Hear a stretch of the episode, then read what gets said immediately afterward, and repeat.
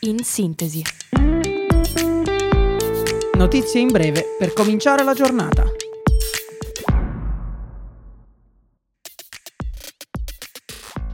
Buongiorno a tutti, io sono Massimo e questo è In Sintesi, il podcast di Radio Yulm dedicato alle notizie del giorno.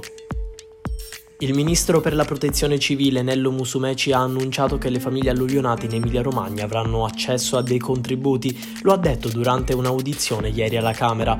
Gli aiuti stanziati per la sistemazione degli immobili danneggiati saranno di 400 euro per i nuclei monofamiliari, 500 per le famiglie con due persone, 700 per quelle con tre, 800 per quelle con quattro, fino a un massimo di 900 euro mensili.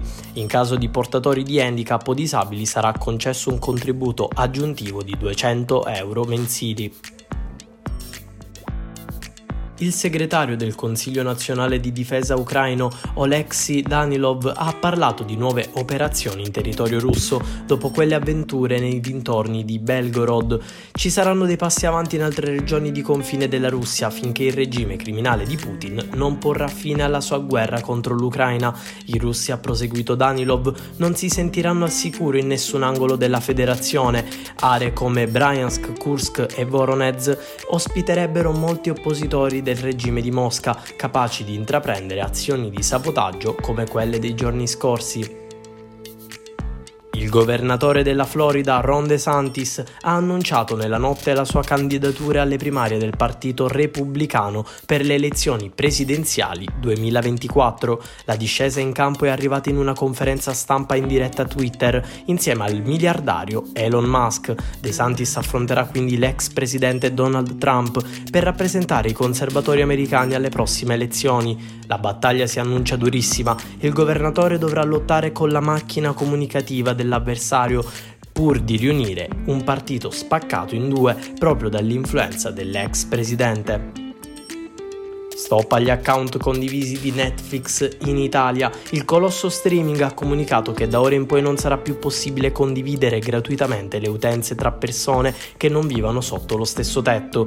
Per continuare a dividere le spese Netflix obbligherà gli utenti a pagare 5 euro a persona in più ogni mese, ma in rete già girano metodi di aggirare il blocco. In tutti i paesi dove la misura è entrata in vigore, l'azienda americana ha perso migliaia di contratti, quasi un milione in Spagna.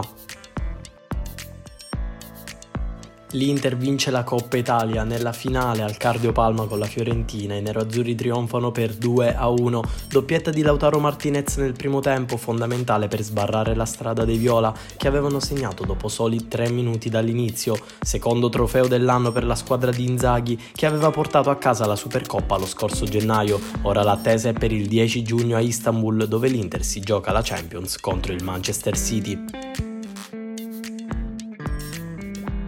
Oggi in Yulm si terrà l'iniziativa Sustain Yulm. Nella giornata della sostenibilità l'università organizza due incontri in aula 146, il primo dalle 10.30 alle 12.30. Sarà una tavola rotonda dedicata alla comunicazione, informazione ed educazione per la sostenibilità. Saranno presenti manager di grandi aziende e organi delle Nazioni Unite. Dalle 15 alle 16.30 poi un incontro dedicato al percorso della sostenibilità di Università Yulm. Ulm. Entrambi gli eventi sono aperti a tutti.